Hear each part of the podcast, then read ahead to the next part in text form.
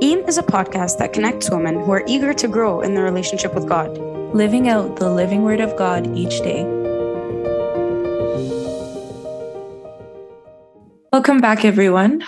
So, in our series discussing Holy Week and the concept of returning to your first love, today we're going to be um, talking about Tuesday. So, Tuesday of the Holy Pascha week. Um, before we get into that, you've got Natalie here. And Sylvia. Hi, everyone. We're so happy to have her back. Um, okay, so we'll start off by reading the passage, which Sylvia, you said what kind of stuck out to you was the passage of the parable of the 10 virgins, correct? Yes. Okay. Amongst the many readings on Holy Tuesday, I found myself really inclined to that passage and delve deep into that whole parable because it's very nice. Beautiful. I can't wait to talk about it. Let's get started. Yeah. name of the Father, the Son, the Holy Spirit, one God, Amen. Then the kingdom of heaven shall be likened to ten virgins who took their lamps and went out to meet the bridegroom. Now five of them were wise, and five were foolish. Those who were foolish took their lamps and took no oil with them. But the wise took oil in their vessels with their lamps. But while the bridegroom was delayed, they all slumbered and slept. And at midnight, a cry was heard Behold, the bridegroom is coming, go out to meet him. Then all those virgins arose and trimmed their lamps. And the foolish ones said to the wise, Give us some of your oil, for our lamps are going out. But the wise answered, saying, No, lest there should not be enough for us and for you. But go rather to those who sell and buy for yourselves. And while they went to buy, the bridegroom came, and those who were ready went in with him to the wedding, and the door was shut.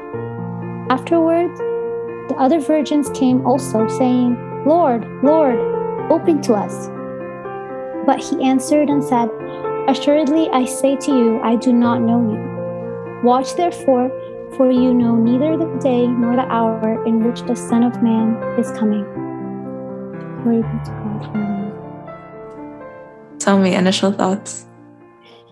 Oh, initial thoughts. Um, like the first time I ever heard about this parable, I was really struck by fear.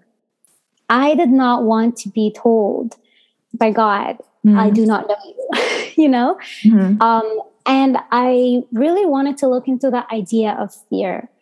But something really came over me in that moment. And while I was doing some research, the theme of fear is the beginning of wisdom started to come up.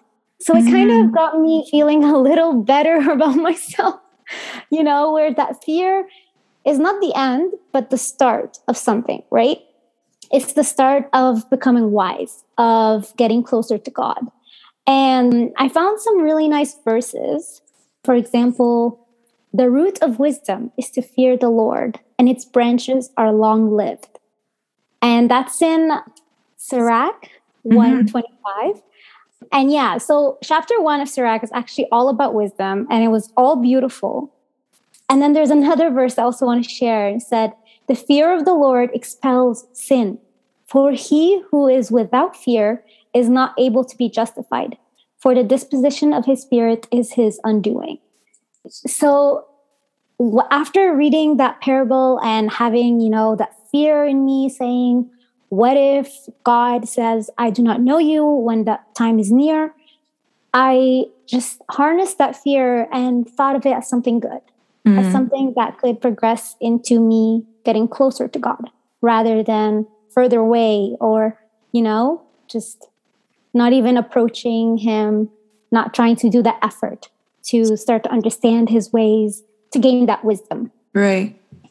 That's yeah. that's that's beautiful and like spot on. I think I think I talked about this book in our last Lent series that we did, um, where I talked about the bridegroom Pascha sermons, and it said exactly that. It said that the theme that shines forth on the Tuesday is the fear of the Lord is the beginning of wisdom.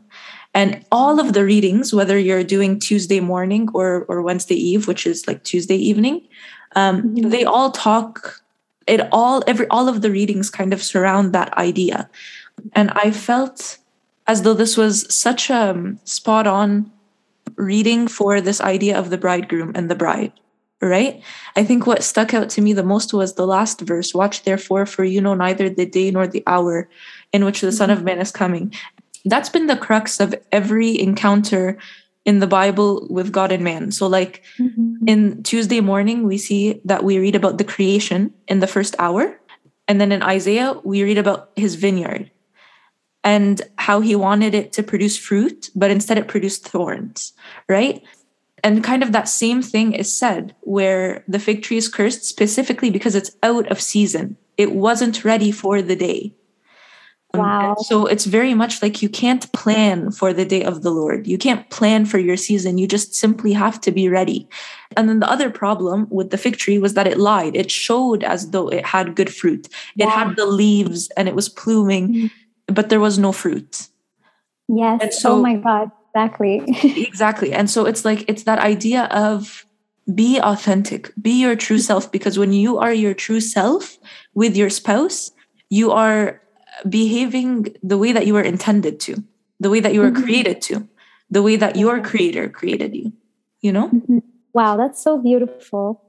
I love and it I also yeah and i also you reminded me again of that one sermon I heard um, by Father James Michael. Um, it's on Upper Room Media. Um, and he stresses about being wise and being ready. So, ready for mm-hmm. the hour that we do not know, right? And how do we become ready? He mentions that basically we simply need to make wise decisions on a daily basis. Mm-hmm. So, make the good choices there are so many teachings about making the right choices, right? Like how we read in Genesis and the Noah's Ark, you know, those mm-hmm. who were not inside the ark were obviously foolish. They did not make the right decision. They didn't want to be inside the ark. Those who, again, the 10 virgins, five of them were not inside the wedding. So there is that, again, that choices that may lead to your salvation and those are the ones that you should be making on a daily basis because you never know. You never know the time. It's exactly that. And he goes on to talk about how in the differences between the five virgins who are wise and those who are foolish. And he said, obviously, the spare oil, right? Mm. And he stresses about the oil and he talks about it as um, representing the grace of the Holy Spirit. So they did not have enough to spare because you have to have your own grace mm-hmm. of the mm-hmm. Holy Spirit, right? When you're doing good virtues on a daily basis, you have to do it to acquire the grace of the Holy Spirit. It's not just to do something good, to appear good, or to be, you know, doing them in vanity or, you know, to appear good to other people. Right. You have to do that to just really become close to God same as the fig tree. From the outside, all of the virgins appeared as though they were there at the same time to be called. Mm-hmm. They, yes. all of them seemed prepared, right? Mm-hmm. But it's about it's about that grace. It's about yes, exactly. They had so many things in common. Yeah, they were all virgins. They all had lamps, which is like you know the good works. You know, you are the light of the world. Everything. They had the lamps they both slept, which is representing obviously our death eventually. So there were so many common things between the two sets of virgins. It's just, again, like, yeah, like you said, the oil is the difference because they were not watchful, they were not ready. Mm-hmm. and uh, it just always um, reminds me of how you would walk on a path that is just all nice and beautiful. You don't need to really look around you. You don't have to be that cautious because you can see from far away that it's all nice and, you know, pretty. But I don't know if you remember, but on campus, at university campus, mm-hmm. there were a lot of geese, right? And you know how mm-hmm. vicious they can be. And if yeah, you went on a path that, that had geese, you have to be super duper cautious because you don't want to be randomly attacked, but you also don't want to be stepping on, you know, right. You know the, the birds dropping so you know you have to walk very cautiously mm-hmm. and it just reminds me of that imagery it reminds me of how important it is to just be watchful you know be watchful every day. Every day you have to step onto the path closer to God, which is not the easy path, right? It's the narrow path. So it's like God tells us it's not going to be easy. So you obviously have to be watchful. It's going to be way worse than geese. mm-hmm. yeah. Right. It's funny you mentioned that because um, you reminded me, I'm reading right now The Silent Patriarch by uh, Father mm-hmm. Daniel Fanous, which is uh, basically like a, a, biography about Pope Kyrillos.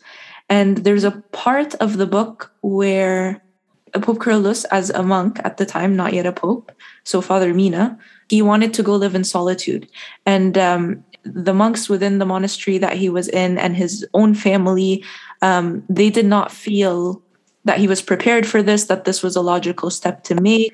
And simply what he said was, God has prepared the narrow path that I should walk. Mm-hmm. So, despite it being narrow, I loved that he said, just because it's narrow doesn't mean you have to walk it alone. God has still prepared this path for you, He has made it for you.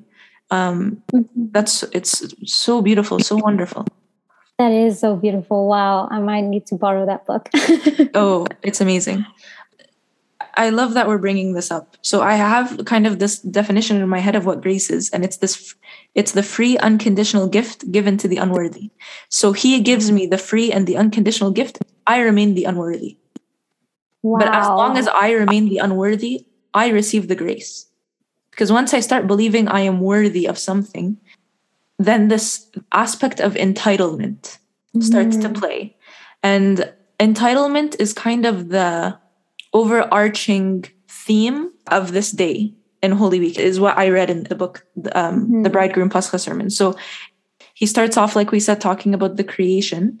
And he says it's kind of like the quarrel between two lovers, between two spouses. So he's saying, you know, he, t- starts off talking about the creation. He talks about all of these things to remind us that everything we have is given to us as a gift. So Tuesday morning is this gift this grace, this free, unconditional gift that is given to us. And then there's even a homily by Saint Shenouda that's read, and it asks whether you are reconciled with him or not, and if your behavior mm-hmm. in this relationship between you and your spouse is thoughtful. If you're thinking about your behavior and your actions, are you acting entitled? And, and this is exactly where the fig tree is read next, mm-hmm. right? In the third hour, he says, Woe to you who call good evil and evil good, because we start becoming the standard of our own truth. We consider ourselves worthy. We stop, yes. we stop trying to use this grace and we mm-hmm. think whatever standard I set as truth is is truth. And mm-hmm. and so mm-hmm. we don't need an objective truth. And wow. the and the prophecies in that hour, in the third hour, tell us to look at all that the Lord has done for us. So it's literally the prophet saying, Look at the food that you have, that is a gift. The drink that you have, that is a gift. The rain that falls from the sky, that is a gift. Anything good is God's gift to us. And so we're not mm-hmm. entitled to these gifts. And we didn't cause, we are not the cause of our own safety. We are not the cause of our safety when we walk whatever path we walk. Mm-hmm.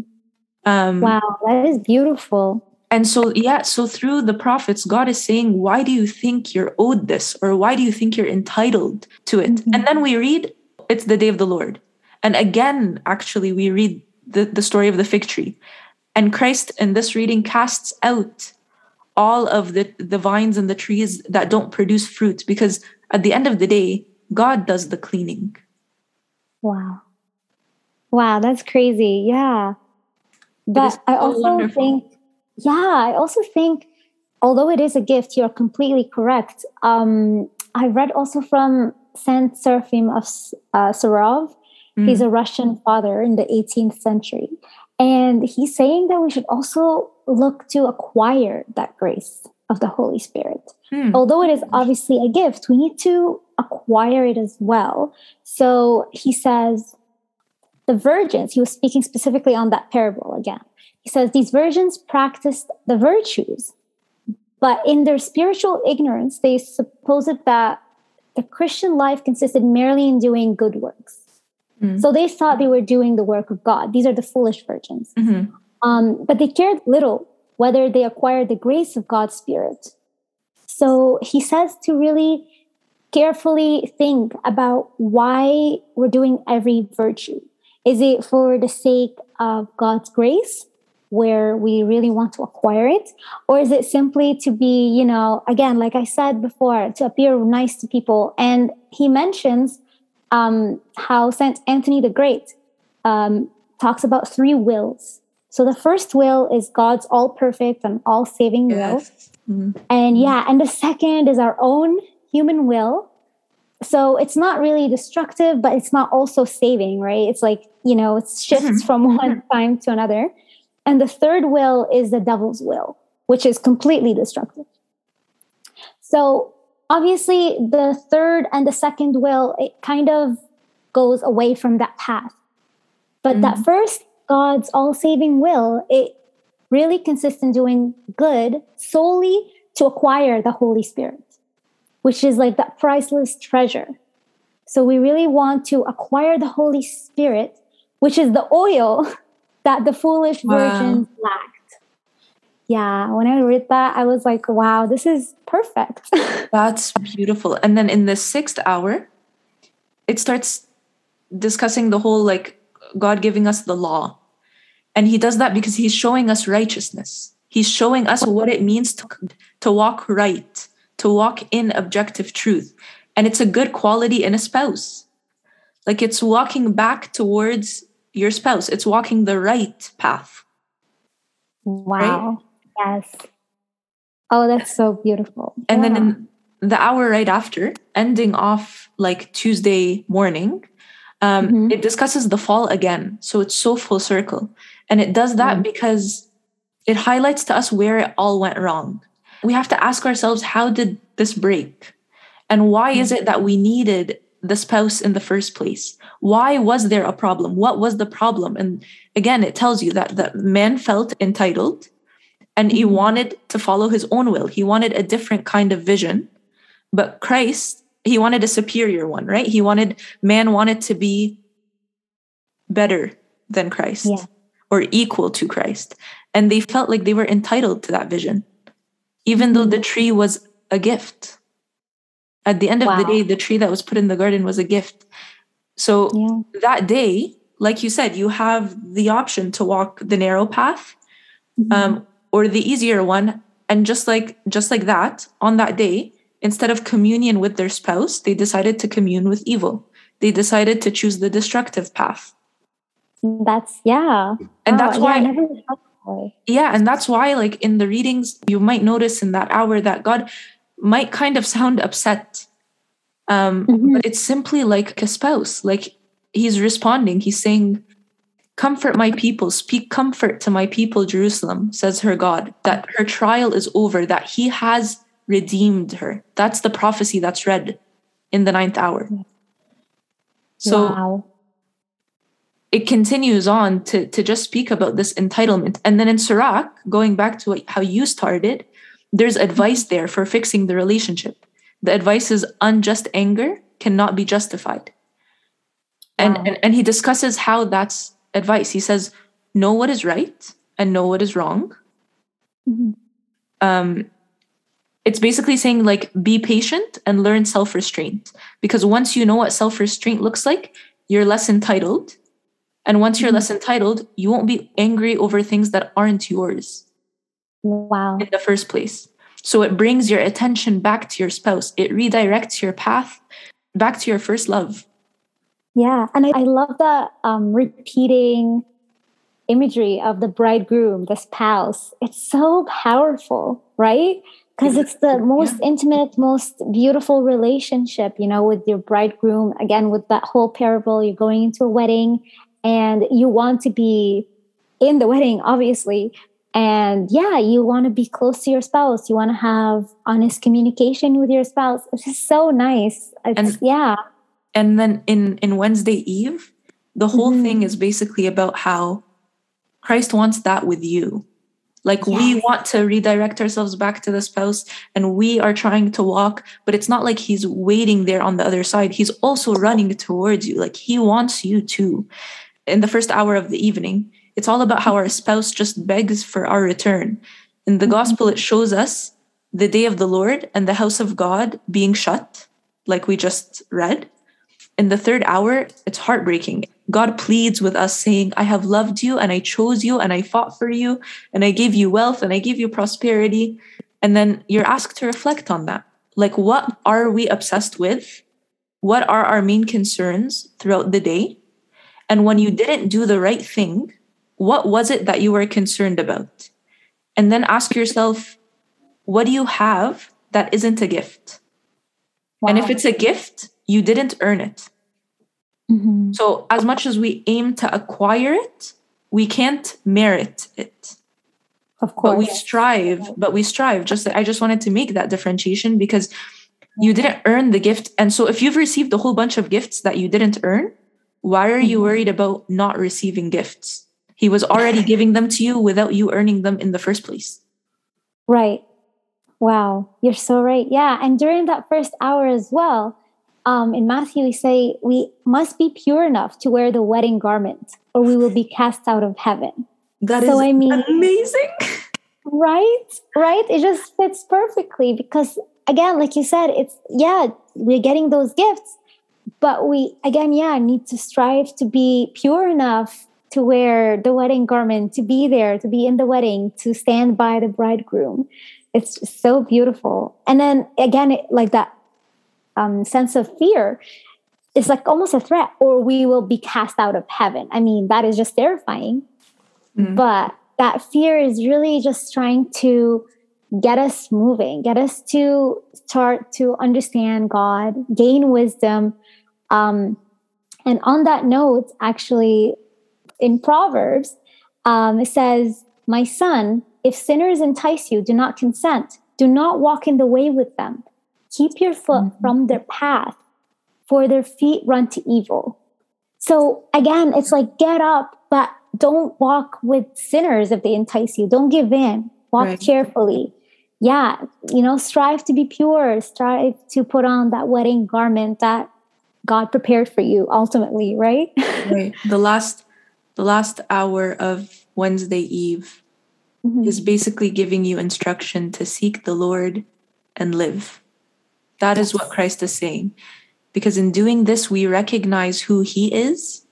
And then, if just by extension of that, we mm-hmm. transform. Mm-hmm. So everything returns to how it's supposed to be because you recognize what that thing is. So, yes. so really, the rule or the takeaway I think I learned from this discussion is seek your spouse again cast away any any form of entitlement mm-hmm. understand the grace, and think about your day of the Lord. Because that's yeah. essentially the day you wed. Of course, yes. That's so beautifully put. Yeah, you summarized basically, yeah, all the points that we talked about. That was so nice. Yeah. Do you have anything else you want to add? Um, no. I loved your input about, you know, that idea of being in a lovers quarrel and Thank trying God. to gain that understanding. Yeah. Pray for us. In the name of the Father, the Son, the Holy Spirit, one God. Amen.